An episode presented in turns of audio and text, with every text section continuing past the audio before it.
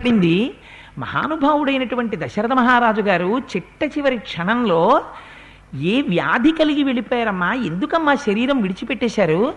నేను బహుశా దశరథ మహారాజు గారు రాముడికి యవ్వరాజ్య పట్టాభిషేకమైనా చేస్తున్నాడు. లేకపోతే ఏదో ఒక గొప్ప యజ్ఞాన్ని తలపెట్టాడు. అందుకని నన్ను తొందరగా రమ్మన్నాడనుకుని వచ్చానమ్మా. చిట్ట చివరి నిమిషంలో మహానుభావుడైనటువంటి రామచంద్రమూర్తి పక్కన కూర్చుని ఉంటాడు. పెద్ద కుమారుడు అనిపించుకున్నాడమ్మా నా అన్నగారు. ధర్మాత్ముడమ్మా రాముడు.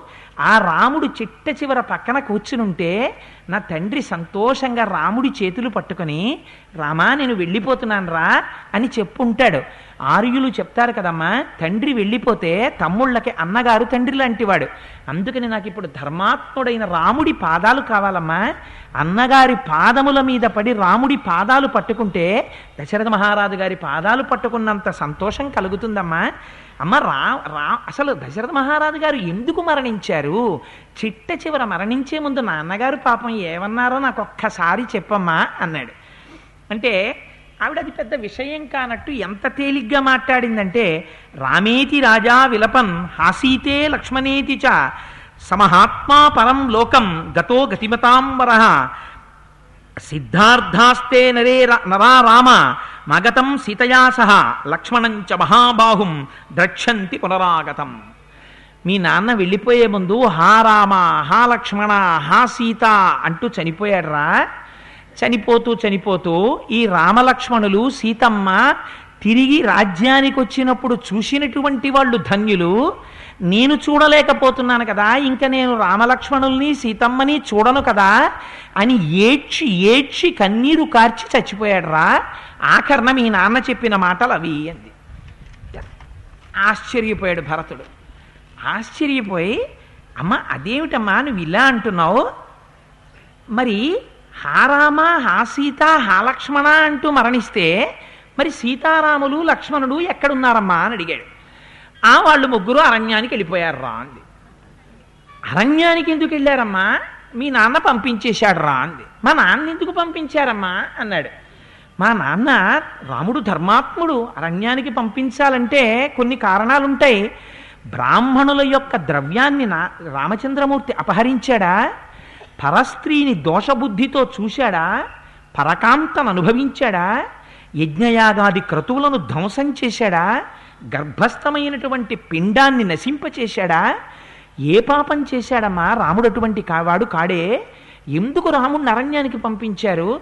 రాముడితో లక్ష్మణుడు ఎందుకు వెళ్ళాడమ్మా? ఏం జరిగింది? నాకు యథాతథంగా చెప్పమ్మా అన్నాడు. అంటే ఆవిడ ఎంత సంతోషపడిపోయిందంటే కొడుకుని దగ్గరగా జరిగింది. జరిగి రా నాన్న నీకు చెప్తాను విషయం. అని నీకోసమే రా నేనంతా చేశాను. దశరథ మహారాజు గారు రాముడికి పట్టాభిషేకం చేద్దాం అనుకున్నాడు రా ఆ రాముడు విప్రుల ధనాన్ని అపహరించాడు.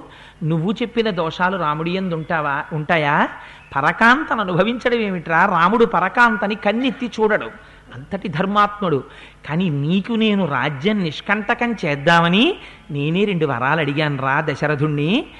పద్నాలుగేళ్ళు రాముణ్ణి దండకారణ్యానికి పంపించమన్నాను. నీకు పట్టాభిషేకం చెయ్యమన్నాను. సత్యపాశములకు బద్ధుడైన నీ తండ్రి అంగీకరించాడు.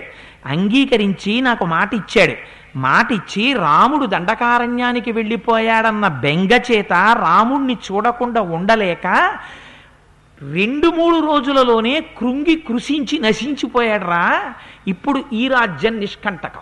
నిన్ను ఎదిరించగలిగిన వాళ్ళు ఎవ్వరూ లేరు. నాన్న శరీరం ఇంట్లో ఉండిపోయింది. దాన్ని తొందరగా తీసుకెళ్ళి ప్రేతకార్యం పూర్తి చేసేసి ఆ రాజు ఉత్తమగతలు పొందేటట్టు చేసేసి ఎలా పట్టాభిషేకం చెయ్యాలో తెలుసున్న వశిష్ఠాదులు అంతఃపురంలో ఉన్నారు. చక్కగా వశిష్ఠుడితో మాట్లాడి నువ్వు పట్టాభిషిక్తుడివి కారా? నాకు చూడాలనుంది అంది. భరతుడు ఈ మాటలు విన్నట్ట. విని తల్లి వంక విచిత్రంగా చూశాడు. చూసి ఆయన అంటాడు కిన్ను కార్యం హతస్యేవ మమ రాజ్యేన శోచత విహీనస్యాధపిత్రా చ భ్రాత్రా పితృసమేన చ. త్వాం ప్రాప్య హి పితామేభ్య సత్యసంధో మహాయశాః తీవ్ర దుఃఖాభిసంతప్తో వృత్తో దశరథో నృప కౌసల్యా చ సుమిత్రా చ పుత్రశోకాభిపీడితే దుష్కరం యది జీవేతాం ప్రాప్య ప్రాప్యత్వాం జననీం మమ. అంటూ అమ్మా నమే వికాంక్షాజాయేత త్యక్తు త్యక్తుం త్వాం పాపనిశ్చయాం. ఇది రామస్య నాపేక్ష తయిస్యాన్యవృతత్ సదా అని ఇటువంటి దాన్ని ఎప్పుడూ నేను చూడలేదమ్మా. అస్మిన్ కులేహి పూర్వేషాం జ్యేష్ఠో రాజ్య రాజ్యేభిషిచ్యతే. అపరే భ్రాత్తరస్వస్మిన్ ప్రవ ప్రవర్తంతే సమాహితా. నతు కామం కరిష్యామి తవాహం పాపనిశ్చయే తయా వ్యసనమారబ్ధం జీవితాంతకరం మమ. నివర్తయిత్వా రామంచ తస్యాహం దీప్తతేజస. దాస దాసభూతో భవిష్యామి సుస్థితేనాంతరాత్మన. మాతృరూపే మమా మమామిత్రే నృశంసే రాజ్యకాముకే నతేహమభిషే నతేహమభిష అభిభాషో అభిభాష్యోస్మి దుర్వృత్తే పతిఘాతిని. ఎంత దారుణంగా మాట్లాడాడో చూడండి. కౌసల్యాం ధర్మ సంయుక్తాం వియుక్తాం పపనిశ్చయే కృత్వాకం ప్రాప్యసే ప్రాప్యసే హ్యద్య లోకం నిరయగామిని మమ కాయాత్రౌ సూతే దుఃఖితౌ భరపీడితౌ యౌ దృష్టో పరితప్యేహం నాస్తి పుత్ర సమప్రియ ఏకపుత్రాచ చ సాధ్వీ చ వియత్సేయం తయా కృత తస్మాత్తం సతతం దుఃఖం ప్రేత్యచేహం చలప్ససే అమ్మా నువ్వు ఎన్ని మాటలు చెప్పు సాత్వమగ్ని ప్రవిషవా ప్రవిశవా స్వయం వా దండకాన్విష రజ్ఞుం బద్ధావనా కంటే బహిజ్ఞంత పరాయణం. నువ్వు ఇటువంటి దారుణమైన పని చేస్తావో అని నేను ఎన్నడూ ఊహించలేదు. నేను ఎప్పుడైనా నీతో మాట్లాడేటప్పుడు ఏ ఒక్కనాడైనా నాకు రాజ్యం పట్ల కోరిక ఉందని కానీ రాముడు నాకు కంటకంగా మారుతాడని కానీ అయోధ్యలో దశరథ మహారాజు గారు పరిపాలించినటువంటి రాజ్యాన్ని నాకు పరిపాలించాలన్న కోరికుందని కానీ నీతో చెప్పానా? నిన్నెవరు అడగమన్నారు రాజ్యాన్ని? నీకు మించినటువంటి భారాన్ని నెత్తి మీద వేసుకున్నావు? ఇక్ష్వాకు వంశంలో కాలరాత్రి ప్రవేశించినట్టు ప్రవేశించావు? కేకయరాజు కుమార్తెవని తెలియక మా తండ్రి నీ యొక్క హస్తాన్ని అగ్నిసాక్షిగా పాణిగ్రహణం చేశాడు. కానీ నువ్వు కేకయరాజు కుమార్తెవి కావు ఇక్ష్వాకు వంశాన్ని నాశనం చెయ్యడానికి వచ్చినటువంటి రాక్షస స్వరూపివి. ఇప్పుడే నా మొలనున్నటువంటి కత్తి తీసి నీ కుట్టుక ఉత్తరించాలి. నువ్వు నా తల్లివి కాదు నేను నీ కుమారుణ్ణి కాను. ఇప్పుడే నిన్ను అమ్మగా నేను విడిచిపెట్టేస్తున్నాను. సరికదా ఈ మాటలు అడిగినందుకు నీ కంఠాన్ని తీసేయాలి.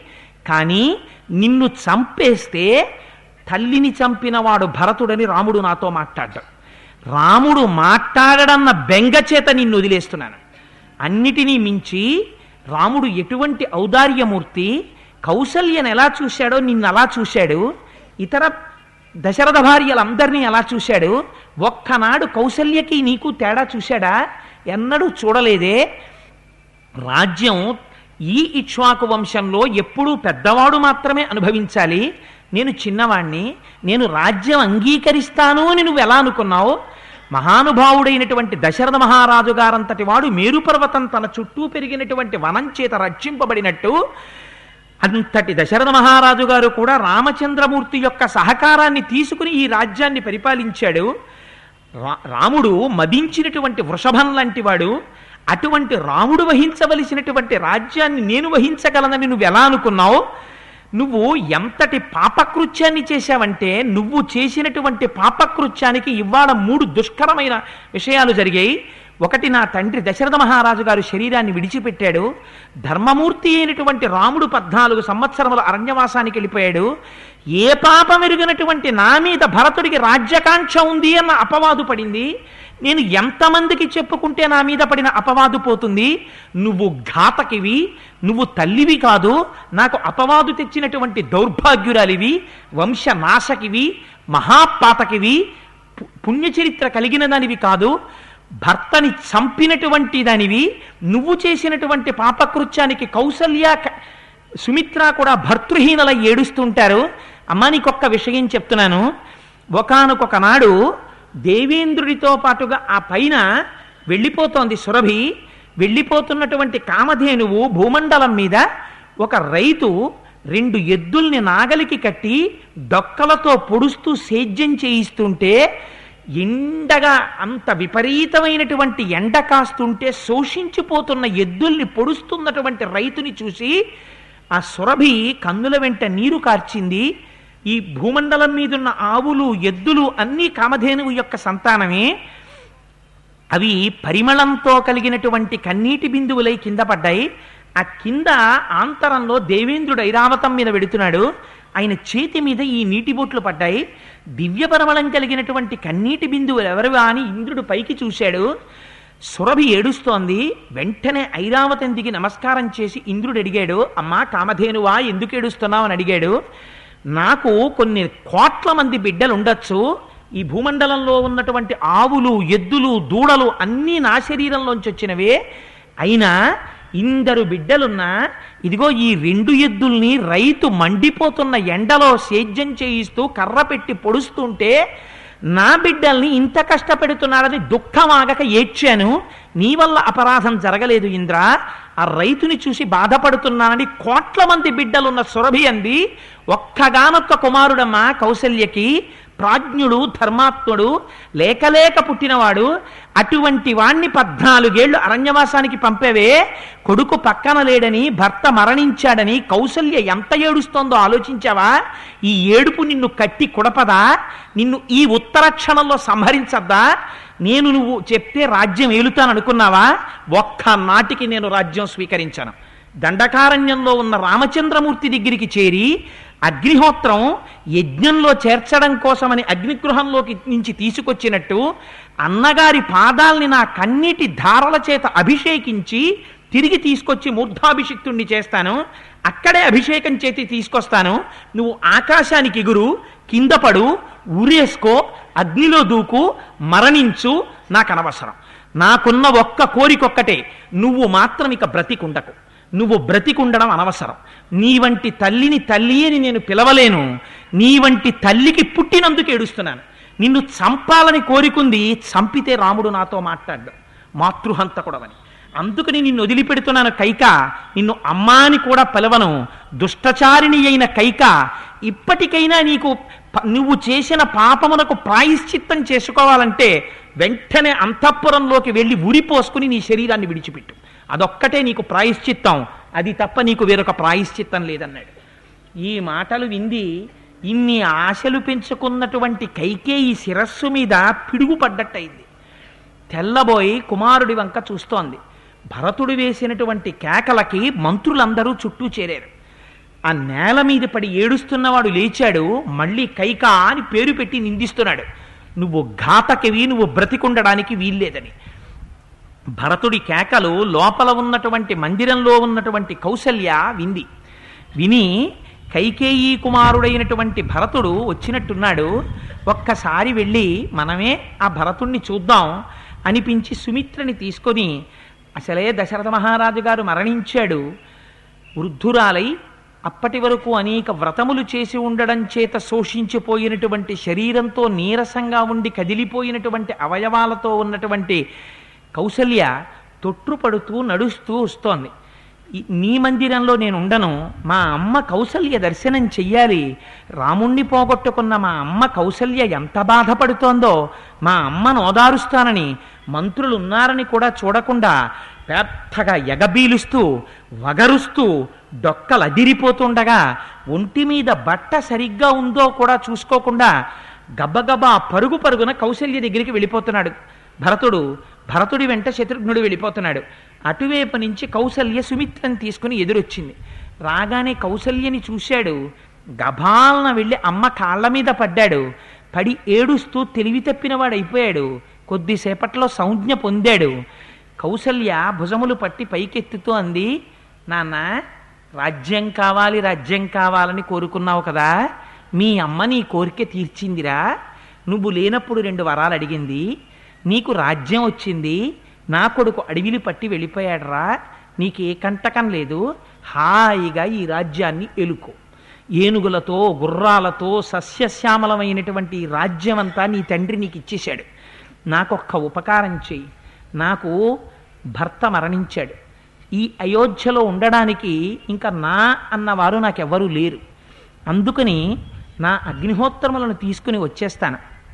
నన్ను అరణ్యంలో ఉన్నటువంటి నా కుమారుడి దగ్గరికి దిగబెట్టి ఆ ఒక్క ఉపకారం నాకు చేసిపెట్టు చాలు. నాకు ఇంక ఇక్కడ ఉండాలని లేదురా. నువ్వు సంతోషంగా ఈ రాజ్యం అంతా ఏలుకో అంది. నిజంగా భరతుడంటే రాజ్యభారం వహించాడనుకుంటాం కానీ ఎన్ని అవమానాలు పొందాడో తనకి లేనటువంటి కోరికకి ఎన్ని అపనిందలు భరించాడో మహానుభావుడు. కౌసల్య అంత మాట అంటే ఆయన అంటాడు నిజంగా ఇవి మనందరం ఎర్రసిరాతో అండర్లైన్ చేసి అట్టి పెట్టుకోవలసినటువంటి పాపాలు. జీవితంలో ఎన్నడూ చెయ్యకూడని పాపాలు. అమ్మ కాళ్ళు గట్టిగా పట్టుకుని కౌసల్య కాళ్ళు వెక్కి వెక్కి ఏడుస్తూ డొక్కలు అదిరిపోతుంటే ఉత్తరీయం జారి కింద పడిపోతే అమ్మ ముఖం చూస్తూ కౌసల్యతో అంటాడు అమ్మ నువ్వు కూడా నన్ను అలా అనుకుంటున్నావా అమ్మా? రాముడు అరణ్యవాసానికి వెళ్ళిపోతే రాజ్యం ఏలుకుందామనుకున్న దౌర్భాగ్యుణ్ణి అనుకున్నావా అమ్మా? నా గురించి నీకు తెలిసే? నేను అటువంటి బుద్ధున్నవాణ్ణా? అమ్మా నాకు నిజంగా రాముడు అరణ్యవాసానికి వెళ్ళిపోతున్నాడన్న విషయం తెలిసుంటే నేను రాజ్యం కోరుకున్నవాణ్ణైతే ఇటువంటి మహాపాపములు చేసిన వాడి నగుదునుగాక అని కొన్ని ఒట్లు పెట్టాడు. ఎటువంటి ఒట్లో చూడండి కృతా శాస్త్రానుగా బుద్ధి మాభూతస్య కదాచన సత్య సంధస్సతాం శ్రేష్టో యస్యార్యోనుమతేగత ప్రేష్యం పాపీయసాం యాతు సూర్యంచ ప్రతిమేహతు హంతు పాదేనగాం సుప్తాం యస్యార్యాన్ యస్యార్యోనుమతే గతః కారయిత్వా మహత్కర్మ భర్తా భృత్యమనర్థకం అధర్మో యోస్య సోస్యాస్తు యస్యార్యోనుమతే గతః పరిపాలయా పరిపాలయ మానస్య రాజ్ఞో భూతాని పుత్రవత్. తతస్థం దృహ్యతాం పాపం యస్యార్యోనుమతే గతః పాయసం కృసరం ఛాగం వృధాసోష్ణాతు నిర్భృణ. గురూంశ్చ వ్యవజానాతు యస్యార్యానుమతోగత విశ్వసాత్ కడితం కించి పరివారం మిధక్వచిత్ వివృణోతు సదుష్టాత్మ యస్యార్యోనుమతే పుత్రాదారైశ్చ భృత్యైశ్చ స్వగృహే పరివారత. స ఏకో మృష్టమాశ్నాతు యస్యార్యోనుమతే గత లాక్షయా మధుమాంసేన లోహేన చ విషేణ చ సదైవ బిభ్రుయాదృశ్యాత్ యస్యార్యోనుమతే గత పా పానీయ దోషకే పాపం తథైవ విషదాయకే ఎత్తదేక సలభతాం యస్యార్యోనుమతే గత ఎన్ని పాపాల మీద ఒట్టు పెట్టుకున్నాడో? అమ్మా నాకు తెలిసి నిజంగా రాముడు అరణ్యవాసానికి వెళ్ళిపోతున్నాడన్న విషయం తెలిసి మా రాజ్యమేలుకోవాలన్న కోరిక నాకు కాని ఉండి ఉంటే నేను ఈ పాపములు చేసిన వాడనగుదునుగాక. ఏ పాపములు?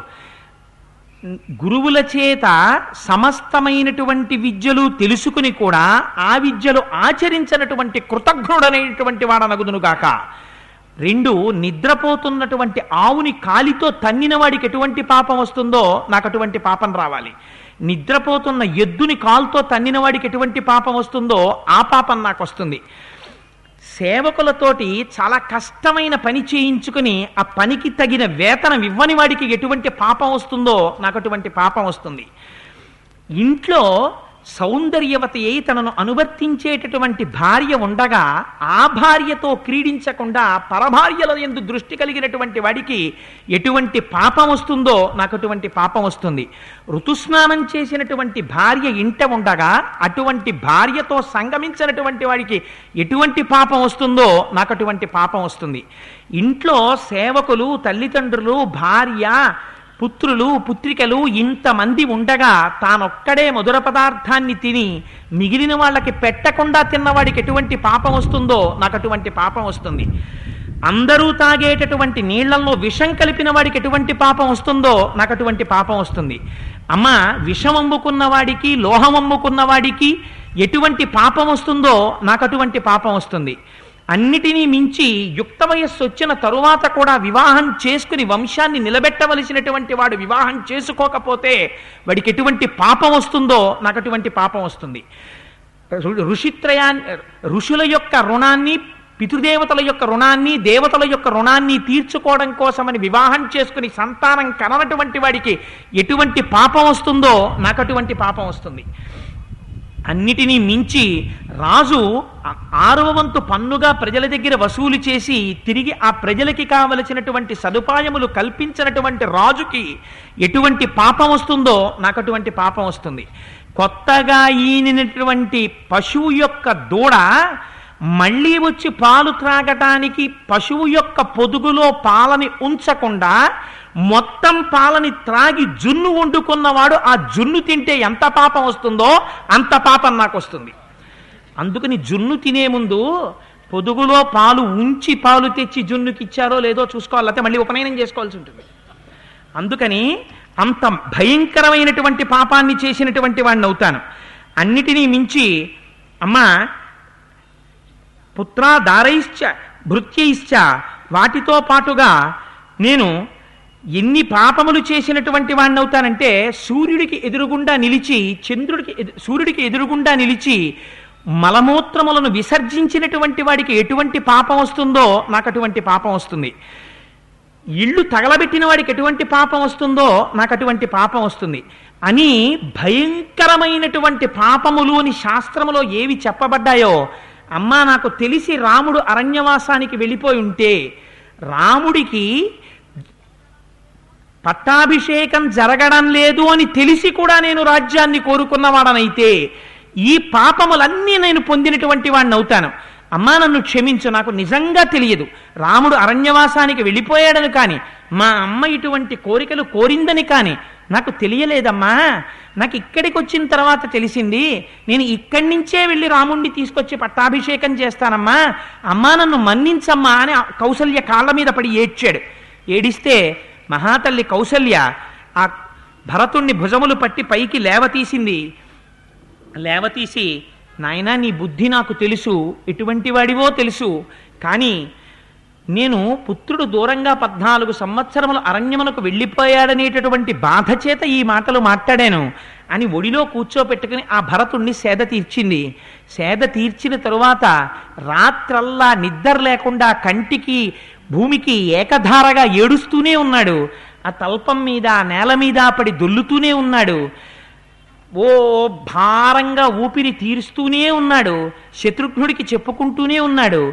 తెల్లవారింది వశిష్ఠాదులు వచ్చారు. వచ్చి నాయనా నీ తండ్రి యొక్క శరీరం తైలద్రోణిలో ఉండిపోయింది. దాన్ని పైకి తీసి అంచేష్టి సంస్కారం చేయకపోతే ఉత్తమగతులు కలగవు. నువ్వు కుమారుడివి వచ్చావు కనుక అంచేష్టి సంస్కారం అనందు దృష్టి పెట్టమన్నారు. సరే అంతఃపురంలోంచి తైలద్రోణిలో ఉన్నటువంటి దశరథుడి యొక్క శరీరాన్ని పైకెత్తారు. ఎత్తి ఒక స్వర్ణ పర్యంకం మీద పడుకోబెట్టారు. అందరూ వచ్చి చూశారు నిద్రపోతున్న వాడిలా ఉన్నాడు దశరథ మహారాజు గారు. కానీ అటువంటి స్థితిలో ఉన్న దశరథుణ్ణి చూసి గగ్గోలు పెట్టి గుండెలు బాదుకుని అయోధ్య అయోధ్య అంతా ఏడ్చింది. అక్కడి నుంచి తీసి పరిచారికలు ఆయన్ని శిబికలోకి ప్రవేశపెట్టారు. రథాల్ని పూంచుకుని కౌసల్య సుమిత్ర కైకేయి ఆనాడు ఇక్ష్వాకు వంశంలో ఆచారం ఉండేది. చితి దగ్గరికి పత్నులు కూడా వెళ్ళేవారు. అందుకని ఆయన శరీరం అంతటా కూడా ఉత్తమమైనటువంటి తైలాల్ని సుగంధ ద్రవ్యాల్ని పట్టించారు. చందన కాష్టములను సిద్ధం చేశారు. నెయ్యి పోశారు. ఆ శిబికతో శరీరాన్ని తీసుకెళ్ళి చితి మీద ఉంచారు. భరత శత్రుఘ్నులు అగ్నిహోత్రాన్ని ఉంచారు. ఆయన నిత్యాగ్నిహోత్రి. అందుకని నిత్యాగ్నిహోత్రీకుడు కనుక దశరథ మహారాజు గారి యొక్క అగ్నిగృహంలో ఉన్నటువంటి అగ్నిహోత్రాన్ని బయటికి తీసుకొచ్చారు. దాంతోటే ఆ చితిమంటల్ని వెలిగించారు. వెలిగించిన తరువాత ప్రదక్షిణం చేశారు. అందరూ సరయూ నదికి వెళ్ళి స్నానం చేశారు. ఒక రెండు మూడు రోజులు అయిపోయిన తర్వాత అస్థి సంచయనం కోసమని భరతుడు శత్రుఘ్నుడితో కలిసి వెళ్ళాడు. తండ్రి గారి అస్థికలన్నిటినీ చితిలోంచి తీసి ఒక చోట పోగు చేశాడు. వాటిని చూసి అపారంగా ఏడ్చాడు. వశిష్ఠ మహర్షి ఒక ధర్మం చెప్పారు. అంచేష్టి సంస్కారం చేసేటటువంటి వాడు పవిత్రమైన మనస్సుతో చెయ్యాలి తప్ప అలా రోధించకూడదు. ఏడ్చినట్టయితే ఆయనకి ఉత్తమగతులు కలగవు. అందుచేత భరత మనసు నిగ్రహించుకో. నిగ్రహించుకుని అంత్యేష్టి సంస్కారాన్ని ధర్మబద్ధంగా నిర్వహించు అని చెప్పారు. ఎన్నో లక్షల గోవుల్ని దానం చేశాడు. బంగారం దానం చేశాడు. అందరికీ కావలసిన విధంగా షడ్రశోపేతమైనటువంటి భోజనాలు పెట్టారు. పదమూడవ రోజున అశౌచం తీరిపోయింది. తీరిపోయిన తరువాత మంత్రులందరూ కలిసి ఒక రోజున భరతుడి దగ్గరికి వెళ్ళారు. వెళ్ళి భరతుడితో ఒక మాట చెప్పారు. మహానుభావ ఈ రాజ్యాన్నంతటినీ నీ తండ్రి అయినటువంటి దశరథ మహారాజు గారు ఇక్ష్వాకు వంశంలో జన్మించినటువంటి వాడు కావడం చేత ధర్మబద్ధంగా పరిపాలించాడు. కానీ ఇప్పుడు ఆ దశరథుడు శరీరాన్ని విడిచిపెట్టేశాడు. విడిచిపెట్టి వెళ్ళిపోయాడు. వెళ్ళిపెట్టేసినప్పుడు నీకు ఈ రాజ్యాన్ని ఇచ్చేశాడు. అందుకని రాజ్యం గృహాణ భరత పితృపైతామహం ధ్రువం అభిషేచయ చాత్మానం పాహిచా స్మాన్ నరషభ అందుచేత నువ్వు రాజ్యాభిషేకం చేసుకుని ఈ రాజ్యాన్నంతటినీ పరిపాలించవలసింది అన్నారు. మీరు ఇక్కడ ఒక విషయాన్ని గమనించాలి. శరీరం యవ్వనంలో ఉన్నప్పుడు తండ్రి గారి శరీరం అంతఃపురంలోంచి వెళ్ళిపోయిన తరువాత ఒక కష్టంలో ఉన్నప్పుడు వచ్చేటటువంటి మాట వేరు. తరువాత తరువాత రాజ్యమునందు లోభం ఏర్పడి తాను రాజైతే ఇన్ని సుఖాలు పొందవచ్చు అనేటటువంటి కోణం కూడా ఒక పక్క మనస్సులో చేరుతుంది. రాముడు దూరంగా వెళ్ళిపోయాడు. అశౌచం తీరిపోయింది. అందరికీ భోజనాలు పెట్టేశాడు. ఏమో రాజ్యం స్వీకరిస్తాడేమోనని మంత్రులందరూ వచ్చి అడిగారు. కానీ భరతుడి శీలం అంటే ఎలా ఉంటుందో చూడండి. ఎంత ఆశ్చర్యంగా ఉంటుందో. ఒక్కసారి అభిషే అభిషేచనికం భాండం కృత్వా సర్వం ప్రదక్షిణం భరతస్థం జనం సర్వం ప్రత్యువాచ ధృతవ్రత. పట్టాభిషేకం కోసమని ఏర్పాటు చెయ్యబడినటువంటి సంబారముల చుట్టూ ఒకసారి ప్రదక్షిణం చేసొచ్చి వచ్చి కూర్చున్నట్ట. అంటే వాటిని పరమ పవిత్రంగా చూశాడు. తాను అభిషేకం చేసుకోవడానికి కావా ఆ ద్రవ్యాలు? అని ఒక మాట అన్నాడు. రామ పూర్వోహినో భ్రాత భవిష్యతి మహీపతి. అహం త్వ త్వరణ్యే వత్సామి వర్షామి నవపంచచ. నాకు ముందు పుట్టినటువంటి రాముడు ఈ అభిషేక సంభారములతో యవరాజ్య పట్టాభిషేకం చేసుకోవాలి. సింహాసనం మీద కూర్చుని రాజ్యం పరిపాలించాలి. కానీ మా నాన్నగారి ఆజ్ఞ ప్రకారం పద్నాలుగు సంవత్సరములు దండకారణ్యంలో ఉండాలి.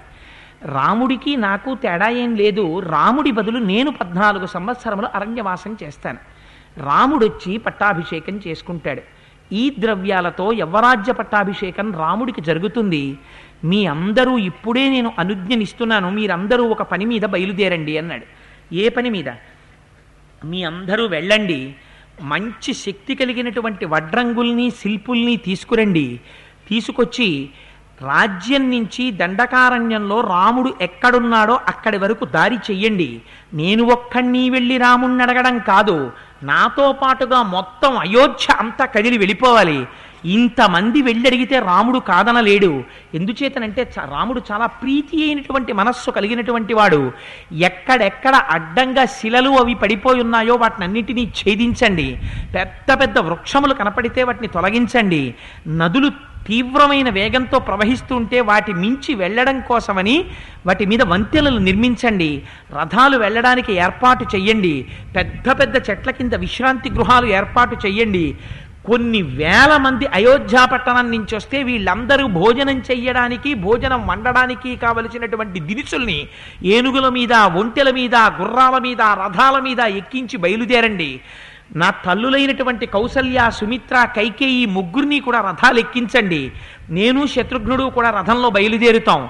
అవతల వశిష్ఠుడు కాత్యాయనుడు ఆ జాబాలి ఆ తర్వాత గౌతముడు వీళ్ళందరూ కూడా రథాలు ఎక్కాలి. అందరం కలిసి బయలుదేరుదాం. ఇందులో శక్తి కలిగినటువంటి వాళ్ళందరూ ముందు బయలుదేరండి. దారి ఏర్పాటు చెయ్యండి. చతురంగ బలాలన్నింటినీ సిద్ధం కమ్మనండి. సైన్యానికి నేను ఆజ్ఞ ఇచ్చానని చెప్పండి. అయోధ్య పట్టణంలో ఎవ్వరూ ఉండన ఉండవలసినటువంటి అవసరం లేదు. అందరం బయలుదేరి రాముడి యొక్క పాదాల్ని చేరుకోవాలి. మా అమ్మ కైకేయి కూడా అక్కడికే బయలుదేరాలి. అందుకని అందరం కలిసి వెళ్ళి రాముడి పాదములు పట్టి ప్రార్థన చేద్దాం. రాముణ్ణి తీసుకొచ్చి మూర్ధాభిషిక్తుణ్ణి చేద్దాం. నేను అనుజ్ఞనిస్తున్నాను మీరు బయలుదేరండి అన్నాడు. ఇలా మాట్లాడతాడు భరతుడు అని వాళ్ళు కూడా బహుశా అంతలోతుగా ఊహించి ఉండరు. ఆ పట్టణంలో ఉన్న వారందరికీ వార్త అందిందిట. మురిసిపోయారు పొంగిపోయారు ఎంత సంతోషపడిపోయారో. భరతుడంటే భరతుడేరా? ఏమి భరతుడు రా మహానుభావుడు? రాజ్యం అయాచితంగా వస్తే తృణీకరించి ఆఖరికి తల్లితో సంబంధం తెంపుకోవడానికి కూడా సిద్ధపడి రాముణ్ణే తీసుకొచ్చి మళ్ళీ యవరాజ్య పట్టాభిషిక్తుడిని చేస్తానంటున్నాడు అని భరతుడికి జయజయధ్వానాలు చేశారు. ఆ రోజు ఆ ముందు రోజు భరతుడు శత్రుఘ్నుడు కలిసి ఒక చోట కూర్చుని ఉన్నారు కూర్చుని కళ్ళ నీరు పెట్టుకుని మాట్లాడుకుంటున్నారు. అసలు పక్కన లక్ష్మణుడు ఉన్నాడు కదా. లక్ష్మణుడు రాముడితో పాటుగా అరణ్యవాసానికి వెళ్ళాడు కదా. రాముణ్ణి రక్షించడానికి ఇంత జరుగుతుంటే లక్ష్మణుడు ఎందుకు ఊరుకున్నాడు?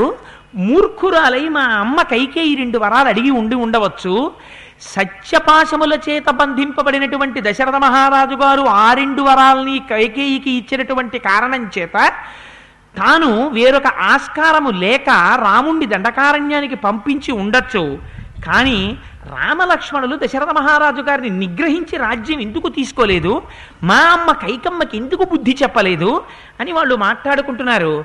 మాట్లాడుకుంటుండగా అటువైపు నుంచి మందర వస్తోంది. ఆవిడ కుబ్జ పెద్ద గూని వంగి ఉంది. రాజ్యం కొడుక్కొచ్చేస్తోందన్న సంతోషంలో అనేకమైన బహుమతులు ఇచ్చింది కైకమ్మ. ఆ హారాలన్నీ మెడ నిండా వేసుకుంది. మంచి పట్టుబట్ట కట్టుకుంది. కట్టుకుని తూర్పు ద్వారంలోంచి ప్రవేశించి లోపలికి ఎడుతోంది. అక్కడున్న భటులు చూశారు.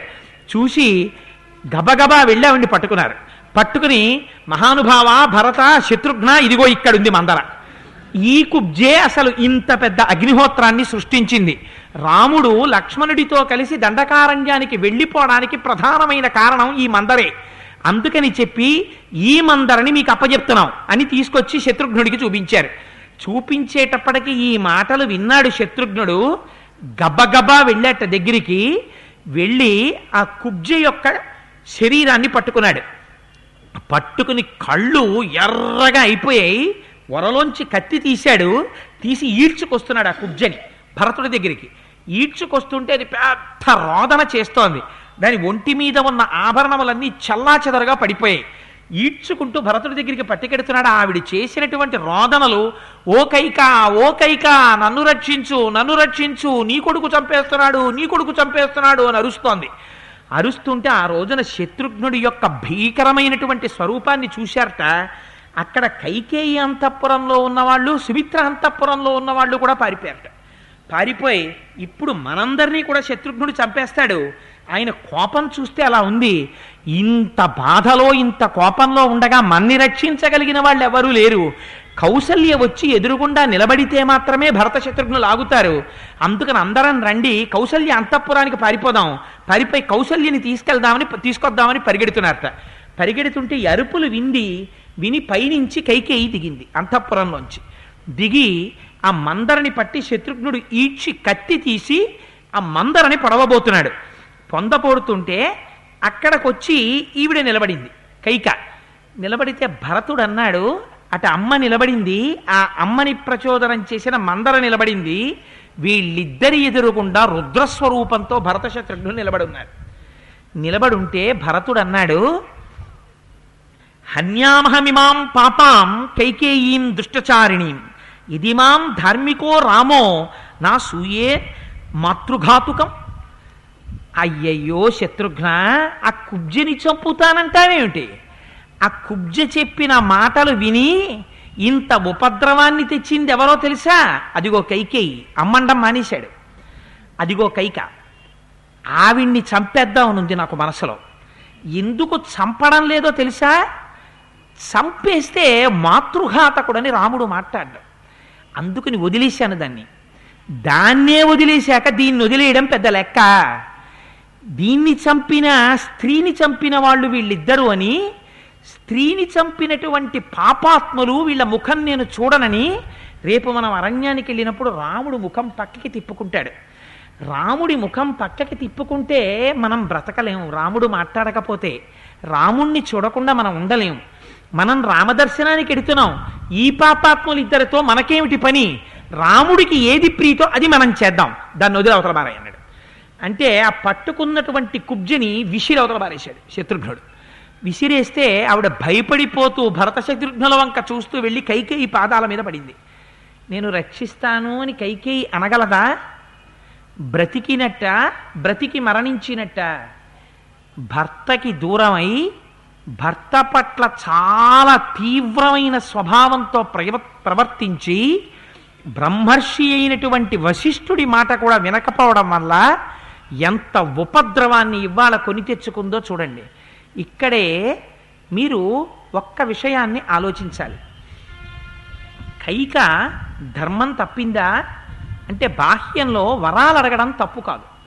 కానీ కైక చేసినటువంటి ఘాతుక కృత్యం ఎక్కడ చేసిందంటే తాను వరాలడుగుతున్నాననేటటువంటి విషయాన్ని తెలియకుండా ఉండడం కోసం కోపగృహంలో ప్రవేశించి కామపీడితుడైనటువంటి వృద్ధుడైనటువంటి రాజు వచ్చి పక్కన కూర్చుంటే ఆ రాజుని వంచించి దేవతలందరినీ సాక్షిగా పెట్టి పెద్ద కుమారుడు ఇక్ష్వాకు వంశంలో మూర్ధాభిషిక్తుడవుతాడని తెలిసినా తన కుమారుడికి యవరాజ్య పట్టాభిషేకం చెయ్యాలని తన కుమారుడికి అటువంటి ఆలోచన ఉందో లేదో తెలుసుకోకుండా వరం అడిగింది.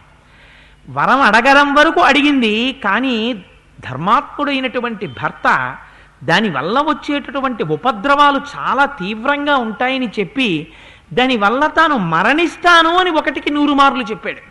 చెప్తే ఎటువంటి భార్య అయినా మూడు లోకములలో ఉన్న ఐశ్వర్యాన్ని తీసుకొచ్చి ఒక తక్కెట్లో పెట్టి పసుపు కుంకాల్ని తెచ్చి ఒక తక్కెట్లో పెడితే త్రైలోక్య సామ్రాజ్యాల్ని వదిలిపెట్టడానికి సిద్ధపడుతుంది తప్ప తన పసుపు కుంకాల్ని వదులుపెట్టుకోవడానికి ఏ స్త్రీ ఇష్టపడదు.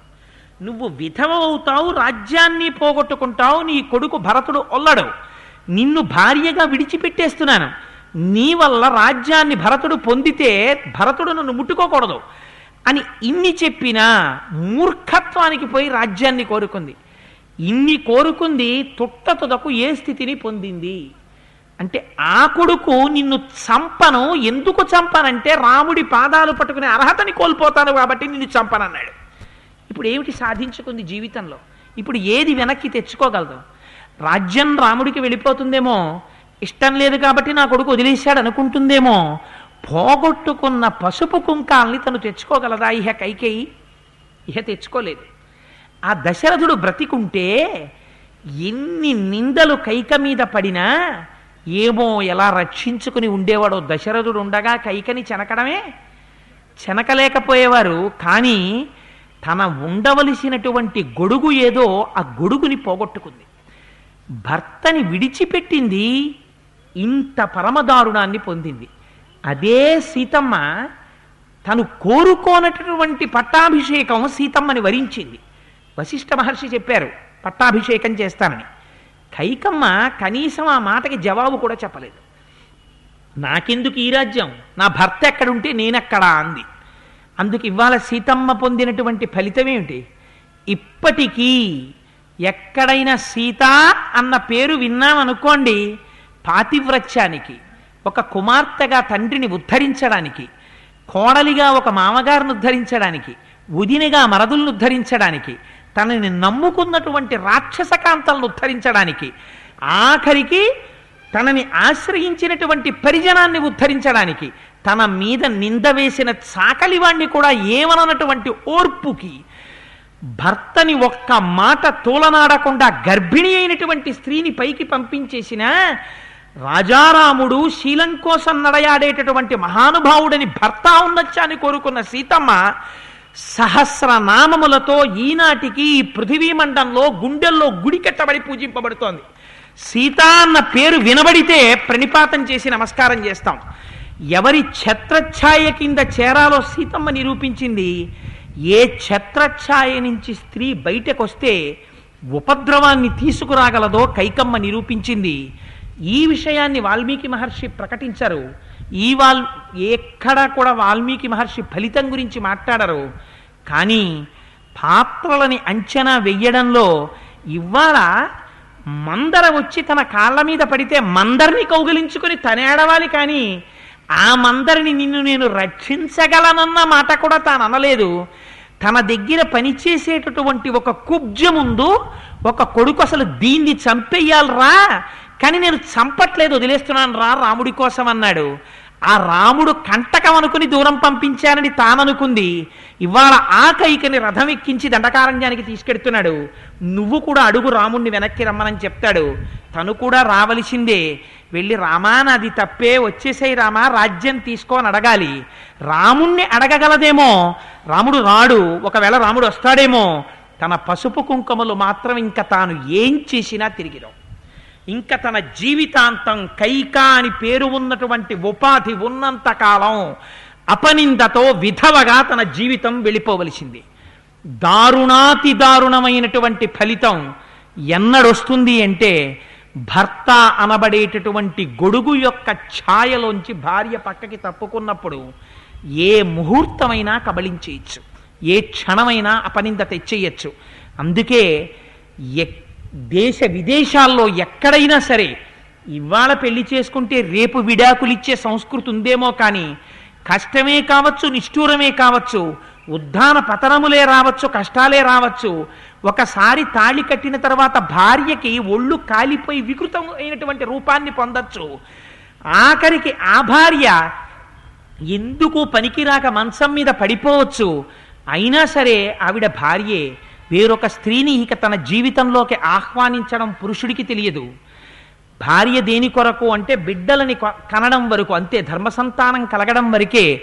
అంతేకాని కామపత్నిగా తనకి ఒంట్లో ఓపికన్నంత వరకు స్త్రీని పక్కన పెట్టుకోవడం ఈ జాతికి తెలియదు.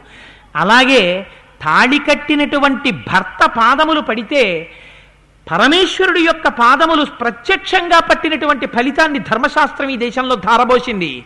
భర్త పద శుశ్రూష చేస్తే చాలు. పురుషుడైనటువంటి వాడు సంధ్యావందనం చెయ్యాలి పూజ చెయ్యాలి ధ్యానం చెయ్యాలి ఇన్ని చెయ్యాలి. కానీ స్త్రీకి ఒక మినహాయింపు ఉంది. ఆయన పూజ చెయ్యకపోవచ్చు ఆయన సంధ్యావందనం చెయ్యకపోవచ్చు. చెయ్యకపోవడం చేత ఆయన పాపం మూట కట్టుకుంటున్నాడు. కానీ ఆయన ఉపాధి నిలబడడానికి భార్య వంట చేస్తోంది. ఆయనకి కావలసినటువంటి సంభారములు సమకూరుస్తోంది. భార్య భర్తకి అన్నం వండితే పరమేశ్వరుడు తినడానికి మహానైవేద్యం వండేసినట్టే. భార్య భర్తకి అన్నం పెడితే పరమేశ్వరుడికి అన్నం పెట్టినట్టే. నివేదన మంత్రం చెప్పక్కర్లేదు. భార్య భర్త అన్నం తిన్నటువంటి కంచంలో అన్నం తింటే పరమేశ్వరోచ్ఛిష్టమైనటువంటి పాత్రలో తాను అన్నం తిన్నట్టే. తాను ధ్యానం చేస్తూ పార్వతీ పరమేశ్వరులకో లక్ష్మీనారాయణులకో కాళ్ళు పట్టగలడేమో. మంచం మీద భర్త పడుకుంటే భర్త పాద సంవాహనం చేస్తే వెంకటేశ్వర స్వామి వారి కాళ్ళు ఆ స్త్రీ పట్టినట్టే. అందుచేత భార్య శరీరం పడిపోయేటప్పటికీ పుణ్యం తనంత తానుగా వచ్చి చేరిపోయేటటువంటి ఏర్పాటు భారతీయ ధర్మశాస్త్రం విధించింది. కానీ భర్తకి అది విధించలేదు. ధర్మపత్ని అని వివాహం చేసుకున్నటువంటి భార్య చేయి పట్టి నడిపించగలిగిన వాడైనప్పటికీ మహోత్కృష్టమైనటువంటి జీవితాన్ని కలిగినటువంటి భర్తకి భార్యగా పుడితే ఇద్దరి జీవితాలు అయిపోయేటప్పటికి ఎవరి ఖాతాలో పుణ్యం ఎక్కడ ఎక్కువ ఉంటుందో తెలుసా అండి?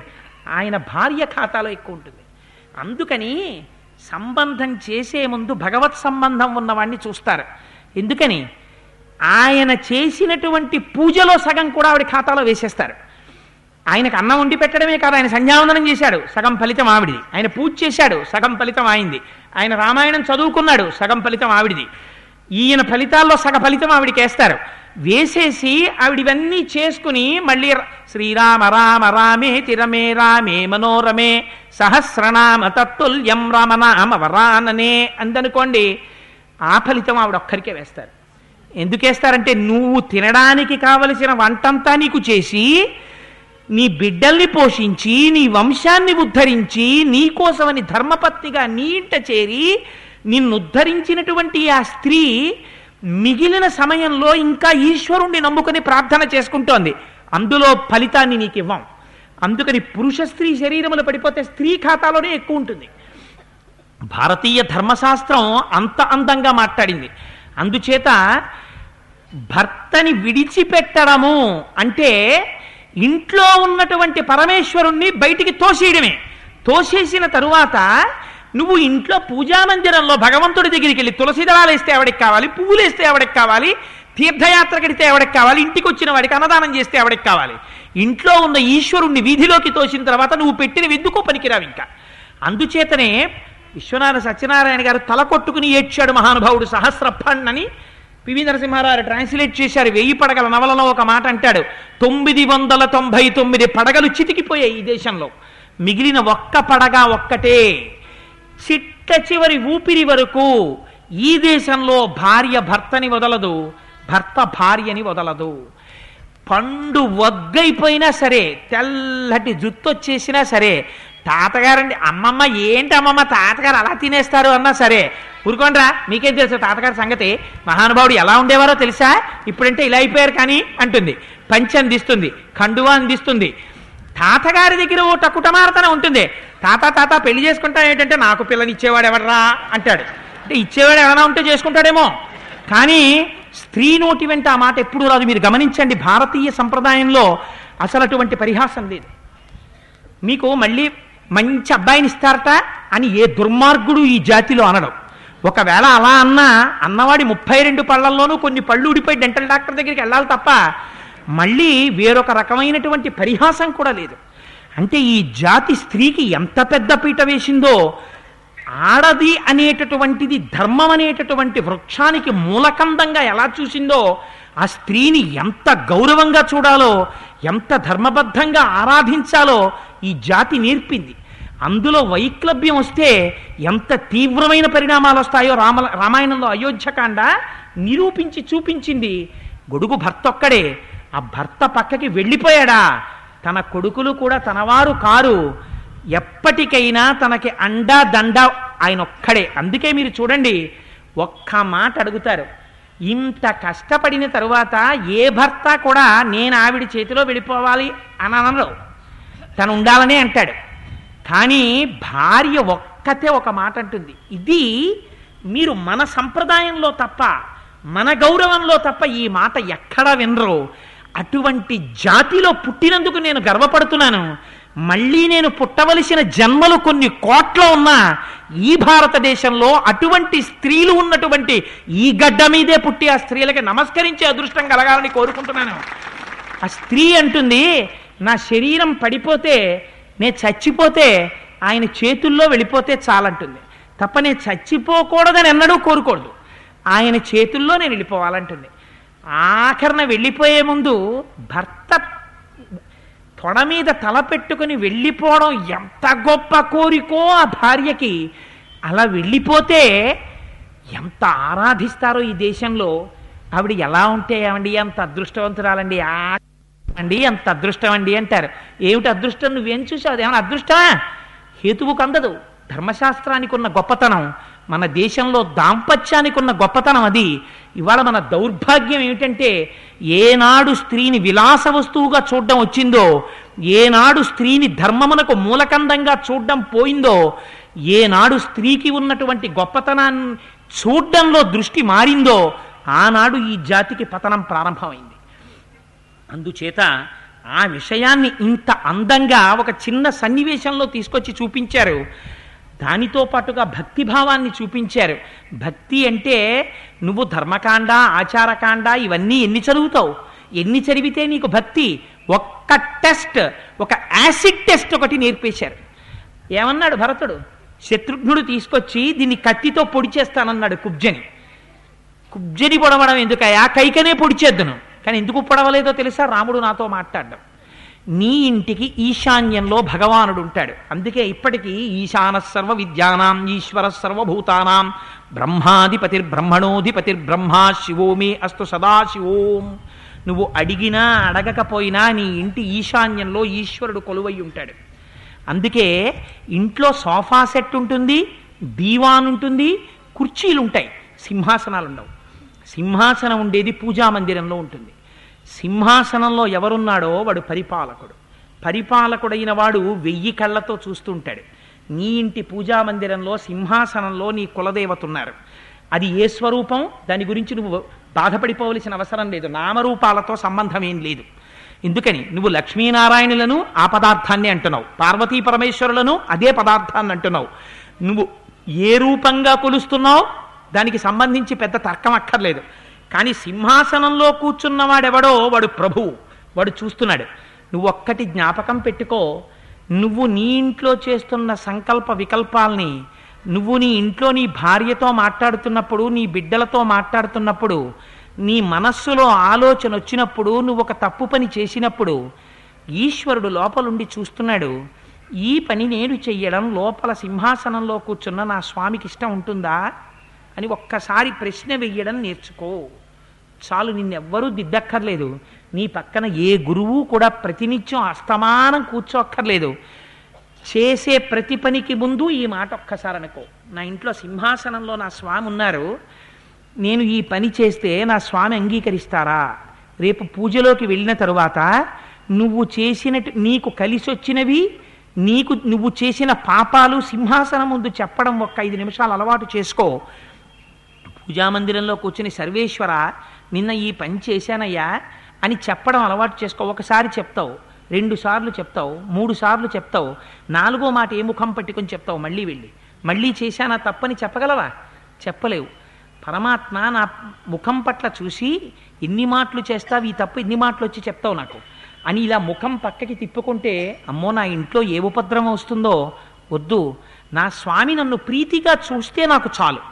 అన్నది నీకు అలవాటైతే నీ నడువడి తనంత తానుగా సక్రమం అయిపోతుంది ఇది మనకి నేర్పాడు భరతుడు. నువ్వు కుబ్జని సంహరిస్తే నేను కైకని సంహరిస్తే రాముడు మన వంక చూడడం. అందుకని వాళ్ళ పాపపుణ్యాలు పరమేశ్వర రాముడికి విడిచిపెట్టు. మనకి కావలసింది రామదర్శనం. అందుకని వదిలిపెట్టేసి. వదిలిపెట్టే నేను కైకను వదిలేశాను నువ్వు కుబ్జను వదిలేసాయి అన్నాడు. ఈ మాట విన్నట్ట ఇది సత్సంగం అంటే. ఎందుకండి వెళ్ళాం? సుచీంద్రంలో ధర్మరాజు గారి లాగా సుచీంద్రం క్షేత్రంలో ధర్మరాజు గారి విగ్రహం ఉంటుంది. అక్కడికి వెడితే మనకు చీపురు పుల్లు ఇచ్చి చెవులో పెట్టండి అంటారు. అయ్యో చెవులో పెట్టడం ఏమిటండి? ఆయనకి ఏమైనా దురదా? అని మీరు ఇలా చెవులో చీపురు పుల్ల పెట్టారనుకోండి ఇట్నుంచి పెడితే ఇట్నుంచి బయటకు వచ్చేస్తుంది. అంటే ధర్మరాజు గారు మహానుభావుడు చెడేమైనా వినపడితే అలా ఉండేవాట ఇట్నుంచి విని ఇట్నుంచి వదిలేసేవాడు. కానీ మనం కూడా సుచీంద్రంలో ధర్మరాజు గారిలాగా ఎవరైనా చెప్తే వినడం కానీ మన ధోరణే మంది. ఇంకెందుకో వినడం? మార్పు రానప్పుడు విని ప్రయోజనం ఏమిటి? శ్రవణము దేని కొరకు? పుస్తక పఠనము దేని కొరకు? పెద్దలతో కలిసి నడవడం దేని కొరకు? నీ అనుష్ఠానంలో నీ ప్రవర్తనలో ఉండేటటువంటి లోపాల్ని దిద్దుకోవడం కొరకు. ఆ దిద్దుకోవడం అన్నది ఆగిపోయింది అనుకోండి ఓవర్ హెడ్ వాటర్ ట్యాంక్లో ఇన్ని నీళ్ళు ఉంటే ఏమిటి? ట్యాప్కి ఏదో అడ్డం పడింది. నీళ్ళు రావు. ఎందుకు ప్రయోజనం అది? ఎందుక వినడం? ఎందుక చదవడం? ఎందుక ఇతర రకములైనటువంటి విశేషాలు చేయడం ఏం ప్రయోజనం ఉండదు ఆ పూజ వల్ల. ఎందుకని? నిన్ను నువ్వు దిద్దుకోవడానికి సిద్ధంగా లేవు. మూఢుడివి. ఇంత మూఢత్వాన్ని చూసి ఈశ్వరుడికి కూడా అసహ్యం వేస్తుంది. అందుకని ఈ మాట చెప్తే దిద్దుకోవడం నీ వంతు ఎంత అవసరమో వెంటనే శత్రుఘ్నుడు చూపిస్తాడు. ఇది శత్రుఘ్నుడు అంటే శత్రుఘ్నుడు అంటే పౌరుషం అడ్డొచ్చి నువ్వెన్నైనా చెప్పనాయా? దీన్ని చంపవతల పారేస్తాను. అడుగుతాడేంటి రాముడు? ఏ కుబ్జం చంపొచ్చారేంట్రా? అని ఎవడు చెప్తాడు? ఇక్కడ ఉన్న వాళ్ళకి అందరికీ చెప్తాను. రే కుబ్జం చంపారని ఎవడన్నా చెప్పాడా? మీ కుత్తుకి ఎగిరిపోతుందని చెప్తాను. ఎవడు చూసొచ్చాడు ఏంటనయ్యా రాముడు? ఇది మాత్రం బతకడానికి వీలేదు ఇది ఉంటే మళ్ళీ ఉపద్రవం తీసుకొస్తుంది. చంపేస్తానన్న కోపంలో పోటు పొడిచేశాడు అనుకోండి కత్తెట్టి. ఎవడు అడుగుతాడు? అంత కోపంలో ఉన్నవాడు అంత కళ్ళెర్రబడ్డవాడు భరతుడు ఒక్క మాట చెప్పాడు. వదిలేశాడంతే. నీకు అలవాటైపోయింది. ఆచారంలో ఒక తప్పు చేయడం. నీకు అలవాటైపోయింది. ప్రవర్తనలో ఒక దోషంతో ఉండడం. నువ్వు విన్నావు పెద్దల దగ్గర. నువ్వు దాన్ని దిద్దుకోవాలి. నీకు దిద్దుకోవడం చేత కాలేదు. నువ్వు ఎన్ని వింటే ఎందుకో నువ్వు ఎన్ని పూజలు చేస్తే ఎందుకో నువ్వు ఎన్ని అనుష్ఠానాలు చేస్తే ఎందుకు ప్రయోజనం లేదు. ఎందుకంటే అంతఃశుద్ధి లేదు. ఇక్కడ సంస్కరించుకునేటటువంటి ఉద్దేశం నీకు లేదు. లేనప్పుడు నువ్వు ఇన్ని చేస్తే ఎందుకు. ఇక్కడ వరకు చెప్పి దీని వెనకాతల ఇన్ని ఉపద్రవాలు ఉన్నాయి దీని వెనకాల ఇన్ని ఫలితాలు ఉన్నాయి మార్చుకోవడానికి నువ్వు సిద్ధంగా ఉన్నావా? లేనప్పుడు విని ప్రయోజనం ఏమిటి విని మార్చుకోవాలనుకుంటున్నావా? నువ్వు ప్రయోజనాన్ని పొందుతావు నువ్వు శత్రుఘ్నుడు అవుతావు. మహర్షి యొక్క పరోక్ష తీర్పు. అందుకు నువ్వు శత్రుఘ్నుడిగా బ్రతకాలనుకుంటున్నావో రాముడి కళ్ళు కప్పి బ్రతుకుతాననుకుంటున్నావో ఏది చేద్దామనుకుంటున్నావో నీ ఇష్టం. అందుకని వెంటనే శత్రుఘ్నుడు ఎలా ప్రవర్తించాడో చూపిస్తారు. మహర్షి అంటారు భరతస్య వచశ్రుత్వ శత్రుఘ్నో లక్ష్మణానుజ. న్యవర్తత తతో రోష తాం ముమోచిత మంధరాం. ఎంత గొప్ప మాట వేశారో చూడండి శత్రుఘ్నుడు అనలేదు. ఏమన్నారు? ఈయనట లక్ష్మణానుజ శత్రుఘ్నో లక్ష్మణానుజ. లక్ష్మణుడి తమ్ముడైన శత్రుఘ్నుట్ట. అది మనకి తెలియదా ఎందుకని మాటలు చెప్పడం? లక్ష్మణుడి తమ్ముడైన శత్రుఘ్నుడు భరతుడి మాట విన్నాడు. తన మనస్సు మార్చుకున్నాడు. కుబ్జని విడిచిపెట్టాడు. ఏమిటిది? లక్ష్మణుడంటే నిరంతర భగవంతుని యొక్క సేవ చేసేటటువంటి వాడు. ఎప్పుడూ రాముడి పక్కన లక్ష్మణుడు ఉంటాడు. పట్టాభిషేకంలో భరత శత్రుఘ్నులు పక్కన ఉండొచ్చేమో కానీ మీరు దేవాలయంలో కెడితే మాత్రం రాముడి పక్కన ఎప్పుడూ కనపడేవాడు లక్ష్మణుడు. అసలు లక్ష్మణుడు లేకుండా రాముడు కనపడడు. సీతమ్మ పక్కన ఎంత ఎలా ఉంటుందో లక్ష్మణుడు కూడా అలా ఉంటాడు. అంతగా భగవంతుణ్ణి సేవించడానికి అలవాటు పడినటువంటి లక్ష్మణుని యొక్క తమ్ముడైనటువంటి శత్రుఘ్నుడు కూడా భగవంతుణ్ణి సేవించడానికని చేసేటటువంటి ప్రయత్నంలో ఒక్కొక్క నాడు లోపల నుంచి బయటికి వచ్చేటటువంటి రాగద్వేషముల చేత తన అనుష్ఠానములో వచ్చేటటువంటి దోషములను నివృత్తి చేసుకోవడంలో పెద్దలైనటువంటి వారు చెప్పినటువంటి మాట వినేటప్పుడు తనలో ఉన్నటువంటి కామక్రో కామక్రోధములను అదుపు చేసుకుని తన ప్రవర్తనని దిద్దుకోగలిగినటువంటి మహాత్ముడై తన ఇంద్రియములను నిగ్రహించుకుని అహంకారముల మమకారములనేటటువంటి శత్రువులను జయించినటువంటి శత్రుఘ్నుడు.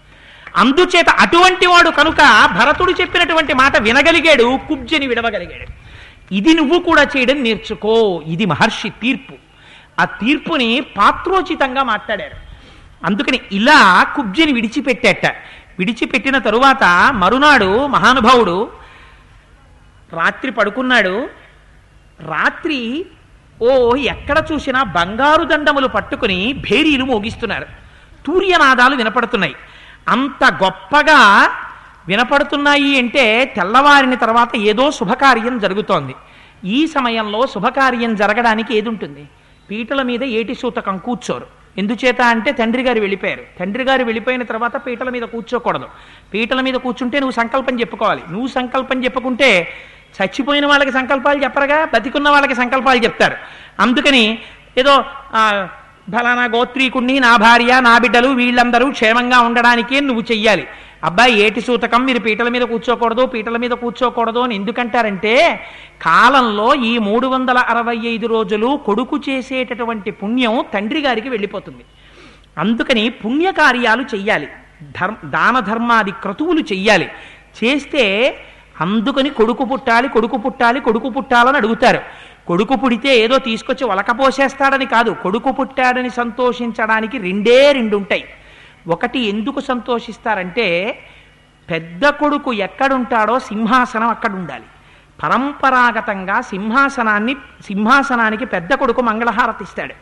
కొడుకు లేడనుకోండి తన తర్వాత ఇహ పూజా మందిరంలో సింహాసనానికి మంగళహారతి ఇచ్చేవాడు ఉండడు. అందుకని తన గోత్రనామాలు చెప్పి మంగళహారతి ఇచ్చేటటువంటి కొడుకు పుట్టాలి. రెండు తన శరీరం పడిపోయిన తరువాత తను ఉండగా పుణ్యం చే చేసుకోవచ్చు చెయ్యలేకపోవచ్చు. కానీ ఒక కన్సులేషన్ ఇచ్చినట్టుగా ఇస్తారు. శరీరం పడిపోయిన తర్వాత ఏడాది వరకు ఏటి సూతకం అని విధిస్తారు పిల్లలకి. వాళ్ళు ఏం చేస్తారంటే దాన ధర్మాది క్రతువులు చేస్తారు. ఆ కారణం చేత ఈ ఫలితం వాళ్ళ ఖాతాలో పడుతుంది. అందుకని శరీరం పడిపోయినా పుణ్యం సంపాదించుకోవడానికి కొడుకు యోగ్యుడవుతాడు. సంపాదించి పెడతాడు. మూడు గయాక్షేత్రమునకు వెళ్ళి పితృపిండ ప్రదానం చేస్తాడు. గయాక్షేత్రానికి వెళ్ళి ఎవడు పితృపిండ ప్రదానం చేశాడో వాణ్ణి మాత్రమే పుత్రుడని పిలవాలి. మిగిలిన వాళ్ళందరూ పుత్రులు కారు. గయ వెడితే డబ్బులు అయిపోతాయని వెళ్ళకుండా మానేసిన వాడిని పుత్రుడని పిలవకూడదు. అందుకే తల్లిదండ్రుల శరీరం పడిపోయిందని చెప్తే పెద్దలు అడుగుతారు గయ వెళ్ళావయ్యా? అని అడుగుతారు. నేను వెళ్ళలేదు సార్ అన్నాను అన్నాడు అనుకోండి. వీడికి శాస్త్ర మర్యాద తెలియదు అనుకుంటారు. అందుకని గయాక్షేత్రానికి వెళ్ళి పితృపిండ ప్రదానం చెయ్యాలి. అలా చేసిన వాడెవడో వాడు పుత్రుడు. ఈ కారణం చేత శుభకార్యం ఏం జరుగుతుంది? కాబట్టి తనకి పట్టాభిషేకానికి ఏర్పాట్లు జరుగుతున్నాయి. ఇది తనకి ఇష్టం లేదు. అయిన తూర్యనాదాలు మోగుతున్నాయి భేరీలు మోగిస్తున్నారు. తెల్లవారుజాం అవుతోంది వందిమా గదులు వచ్చారు. వచ్చి పెద్ద స్తోత్రం చేస్తున్నారు దగ్గరికి వచ్చి కాహళలు మోగిస్తున్నారు. మోగిస్తుంటే భరతుడు విన్నాడు వాటన్నిటినీ కట్టి పెట్టండి అన్నాడు. ఆపు చేసేయండి అన్నాడు. ఆపు చేసేయమని శత్రుఘ్నుణ్ణి పిలిచాడు. చూశావా శత్రుఘ్న? నా దౌర్భాగ్యం. నాకు ఎన్నడూ ఈ రాజ్యం చెయ్యాలని లేదు. నాకు ఆ రాజ్యం మీద మనసులో కూడా కాంక్ష లేదు. ఇది అపవాదు రూపంలో నన్ను వెంబడిస్తోంది. నేను పెద్ద కొడుకునే ఈ రాజ్యం వస్తే నేను ఇలా ఏడవక్కర్లేదు. నా ముందు భరత్ రామచంద్రమూర్తి ధర్మాత్ముడు ఉన్నాడు. ఆయనకి చెందవలసిన రాజ్యం ఆయనకి చెందవలసిన రాజ్యం నా వెంట పడుతోంది. పడడం అపవాదు రూపంలో. ఎందువల్ల వచ్చింది ఇదంతా ఘాతకి మా అమ్మ కోరిన వరం? దానివల్ల వచ్చి పడింది నాకు ఈ ఉపద్రవం. ఎన్ని మాటలు చెప్పుకోను ఎంతమందికి చెప్పుకోను నాకు అక్కర్లేదని. నా బ్రతుకు ఇలా అయిపోయిందని ఏడుస్తున్నాను శత్రుఘ్న అని నేలబడి ఏడ్చాడు మహానుభావుడు. ఏడిస్తే శత్రుఘ్నుడు ఏడుపులు విని నాయన నువ్వు కూడా ఏమైనా అయిపోతే మేము ఎందుకు బతకాలరా? రాని తల్లులందరూ వచ్చి పైకి లేపారు. ఇవాళ అటువంటి స్థితిని పొందాడు. కొడుక్కి రాజ్యం రావడం కాదు ధర్మం తెలిసిన వంశంలో పుట్టడం అంటే ఇది. ఆ కొడుకు ధర్మం తప్పవలసినందుకు ప్రాణం వదిలేస్తాడేమో అని బెంగవలి బెంగపెట్టుకోవాల్సి వస్తోంది ఇవాళ. అలా లేపారట. లేపిన తరువాత వశిష్ఠ మహర్షి గొప్ప సభామంటపంలో అన్ని ఏర్పాట్లు చేశారు. సామంతరాజుల్ని తీసుకురమ్మన్నారు. చాతుర్వర్ణముల వారిని తీసుకురమ్మన్నారు. బ్రాహ్మణుల్ని పురోహితుల్ని తీసుకురమ్మన్నారు. అందరూ వచ్చారు. తమ తమ యథాస్థానములలో కూర్చున్నారు. కూ- కూర్చున్న తరువాత భరతుణ్ణి కూడా తీసుకురమ్మన్నారు. భరతుడు ఉత్తమమైనటువంటి రథంలో వచ్చి నడిచి సభామంటపంలో ప్రవేశిస్తున్నాడు. ఆ భరతుడు నడిచొస్తుంటే మళ్ళీ యవ్వనంలో ఉన్న దశరథ మహారాజు గారు నడిచొస్తున్నాడా అనిపించిందిట. ఆయన నడిచి వచ్చాడు. వచ్చిన తరువాత ఆయన వశిష్ఠ మహా వశిష్ఠ మహర్షి భరతుడితో ఒక మాట చెప్పాడు. తతో నాందిముఖీం రాత్రీం భరతం సూతమాఘదాహ తుష్టువు సవిశేషజ్ఞ సవైర్ మంగళ సంహితై సువర్ణ కోణాభిహత ప్రణదద్యామదుందుభి దద్ము శంఖాశ్చ శతతో నాదాంశ్చోత్తా శోచ్ఛావచస్వరాన్ ఆ తూర్యనాదాలవి నాకు అక్కర్లేదని సభలోకి వచ్చిన తరువాత నాయన నీ తండ్రి అయినటువంటి వశిష్ఠ మహర్షి ఈ నీ తండ్రి అయిన దశరథ మహారాజు గారు ఈ రాజ్యాన్ని నువ్వు అనుభవించాలని నిర్ణయం చేసి వెళ్ళిపోయాడు. ఆయన బ్రతికున్నన్నాళ్ళు ధర్మబద్ధంగా పాలించాడు.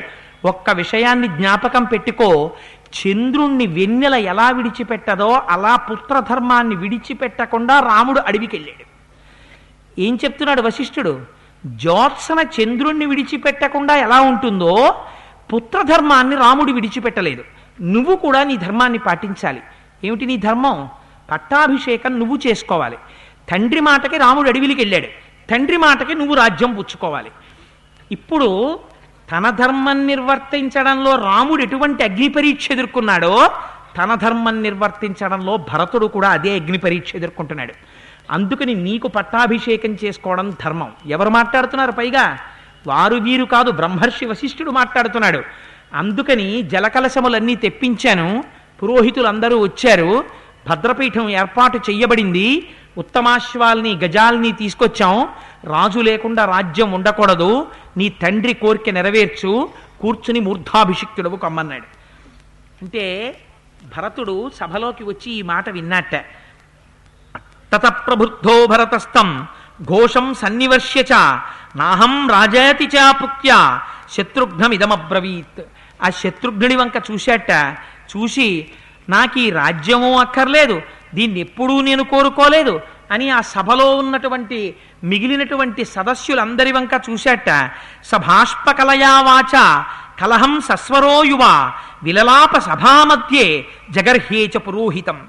చారిత్ర బ్రహ్మచర్యస్య విద్యాస్నా తస్య ధీమత ధర్మే ప్రయతమానస్య కో మనస్య కూరాజ్యం మధ్యతో మధ్విధో హరేత్ కథం దాశరథాజ్ఞాతో భవేద్రాజ్యాపహారక రాజ్యం చాహం చ రామస్య ధర్మం వక్తుమిహార్హసి ఎప్పుడైతే రాజ్యాన్ని నువ్వు తీసుకో అని వశిష్ఠుడు అన్నాడో అంత సభామంటపం నేను యువరాజుని నేను అలా ఏడవకూడదు దశరథుడు గురించి ఏడ్చాడంటే అర్థం ఉంది.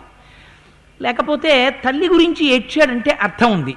యవ్వనంలో ఉన్నవాడు అంత పౌరుష పరాక్రమాలు ఉన్నవాడు సభామధ్యంలో నిలబెట్టి ఇంతమంది సామంతులు చూస్తుండగా చాతుర్వర్ణముల వారు చూస్తుండగా పురోహితులు చూస్తుండగా వందిమాగతులు పక్కన నిలబడి ఉండగా భద్రపీఠం అక్కడ ఉండగా సంబారాలన్నీ సిద్ధం చేసేసి ఒక పక్క రాత్రల్లా వినపడ్డాయి.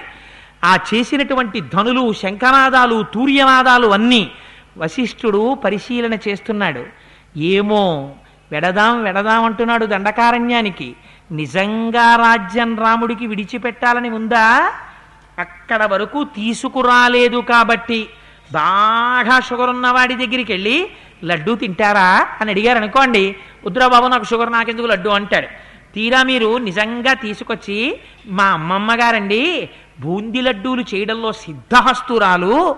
నిన్న రాత్రి అమ్మమ్మ చూపు తగ్గిపోయింది నీకెందుకే అంటే వినకుండా పాకం పట్టి చేసిందండి లడ్డూలు. తిరుపతిలో వెంకటేశ్వరుడి ప్రసాదంలా ఉంటాయి. చూశారు ఈ లడ్డూలు అని చెప్పి పెద్ద డబ్బాలో తెచ్చి మూత తీశారనుకోండి గుప్పున అందులోంచి ఘుమఘుమల వాసన వచ్చింది అనుకోండి వచ్చేసిన తర్వాత కూడా నేను షుగర్ ఉన్నవాడిని నాకెందుకు రా లడ్డు నాకు వద్దు అన్నాడు అనుకోండి తన ఆరోగ్యమునందు శ్రద్ధ ఉన్నవాడు.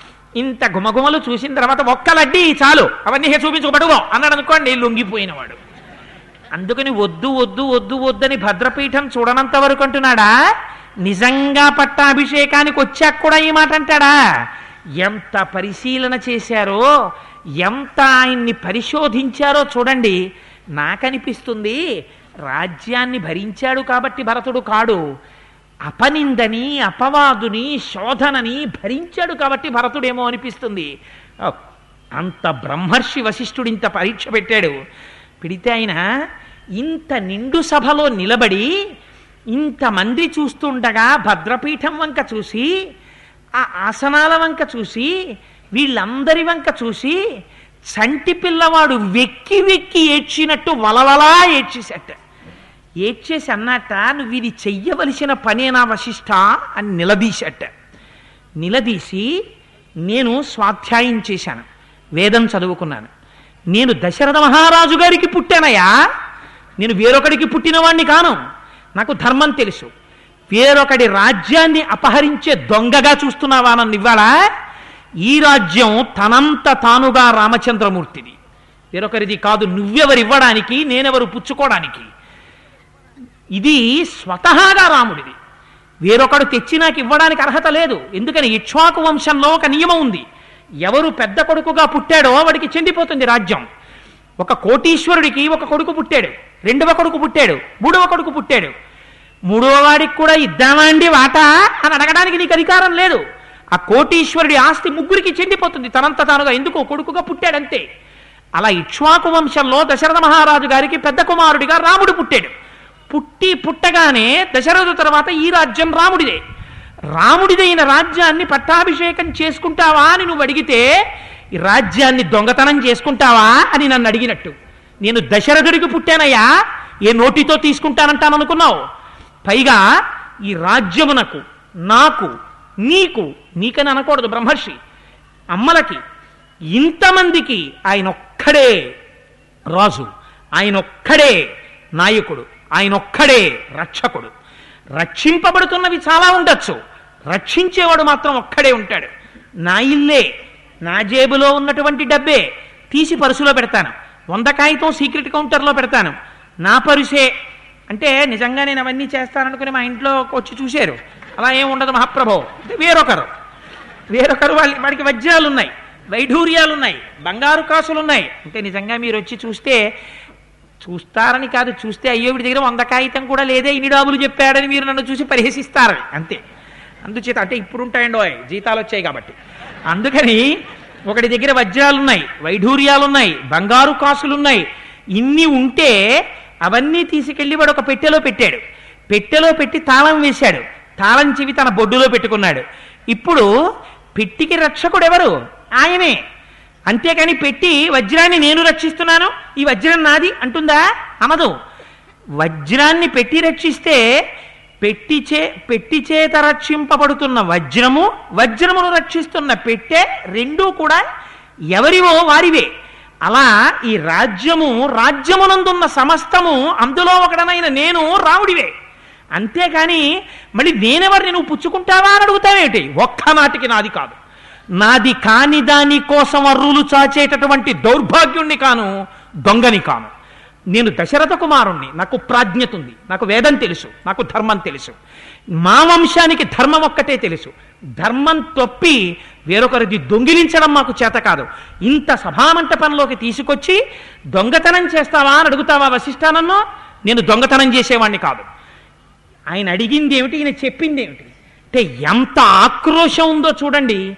ధర్మం పట్ల ఎంత నిష్ఠుందో చూడండి రాజ్యం రాముడికే చెందాలని ఎంత తాపత్రయం ఉందో చూడండి. పొంగిపోయాడు లోపల వశిష్ఠుడు సహభాష్ భరత ఇది నేను కోరుకున్నది. ఇది తెలియదా వశిష్ఠుడికి? ఎప్పుడో తెలుసు. తెలియకపోతే కైకకి ఎలా చెప్పాడు? వెర్రిదానా నువ్వు చెప్తున్నావు నువ్వు ఆకాశానికి ఎగిరినా కింద పడినా వేయి ముక్కలైనా భరతుడి రాజ్యం అంగీకరించాడు. ఎందుకంటే ఇక్ష్వాకు వంశంలో ఉన్న ధర్మం భరతుడికి తెలుసు. ధర్మం తెలిసిన వాడు కనుక పుచ్చుకోడని చెప్పాడు. కానీ మరి ఎందుకు బ్రహ్మర్షి ఈ శోధన? భరతుడెవరో భరతుడు ఎటువంటి వాడో అందరూ నమ్మాలి. భరతుడి యొక్క శీలం ఏమిటో అందరికీ తెలియాలి. లేని అపనింద మోసినవాడు భరతుడు తప్ప భరతుడు సహజంగా కోరుకున్నవాడు కాడు. తనది కాని వస్తువు తన దగ్గరుంది. ఈ పుస్తకం నాది. కాసేపు అయిపోయిన తర్వాత ఉపన్యాసం అయిపోయిన తర్వాత మా ముత్యాలు సత్యనారాయణ వస్తాడు.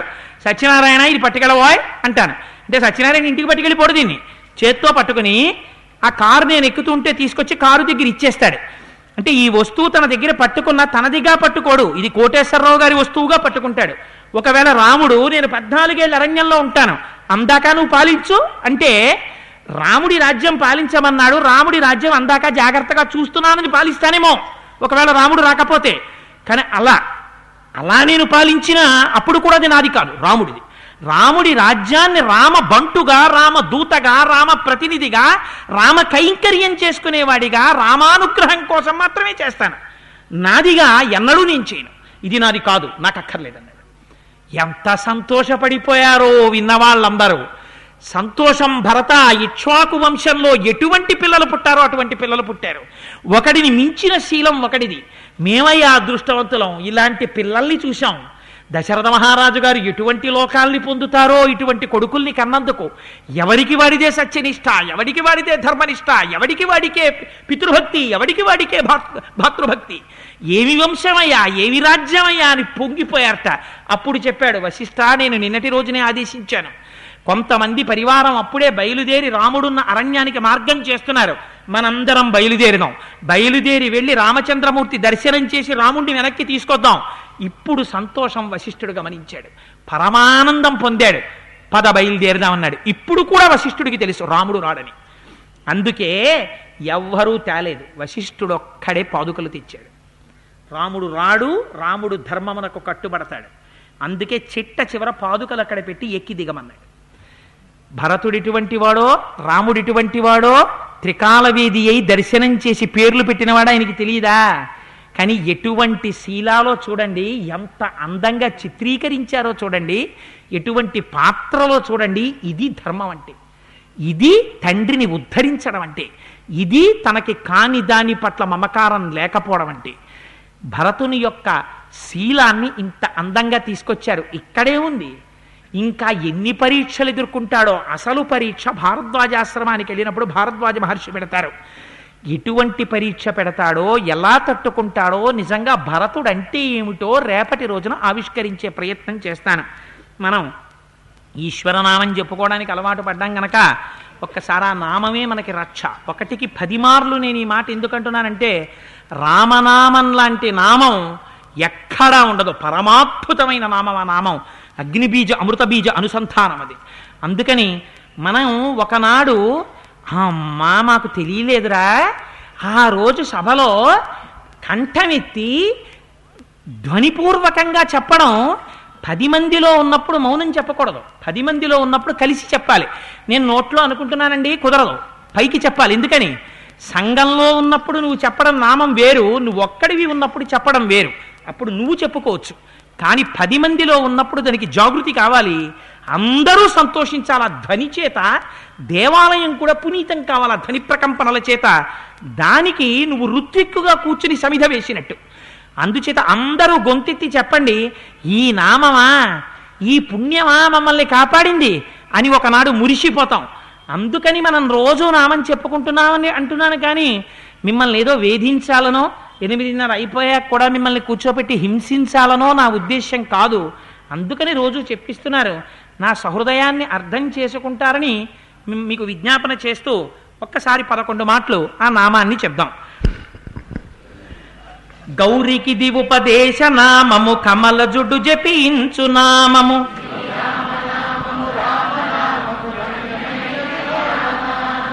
గోచరంబగు జగము లోపల గోప్యమైనది రామనామము.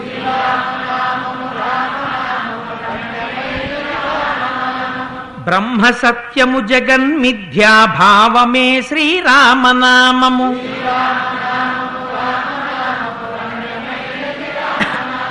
వాదభేదాతీత మగు వైరాగ్యమే శ్రీరామనామము.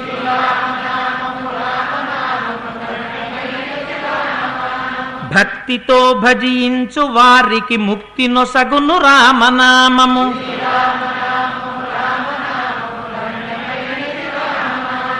ఆది మధ్యాంతాది రహితమనాది సిద్ధము రామనామము.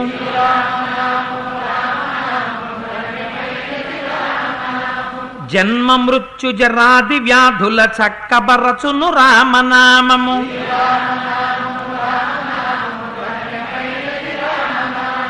రాకడయు పోకడయు లేనిది రమ్యమైనది రామనామము.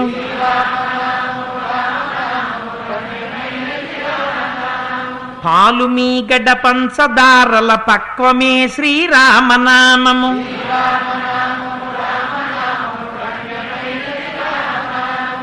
తుంటరీ కామాదులను మంట కలుపునది శ్రీరామనామము.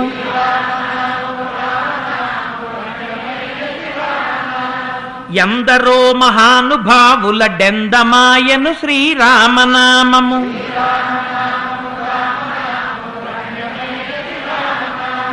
పుట్టతానై పాముతానై భుసను కొట్టును రామనామము.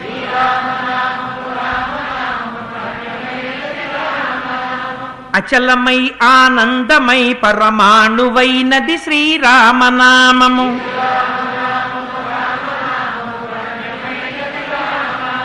పండు వెన్నెల కాంతి కలిగిన బ్రహ్మనాదము రామనామము.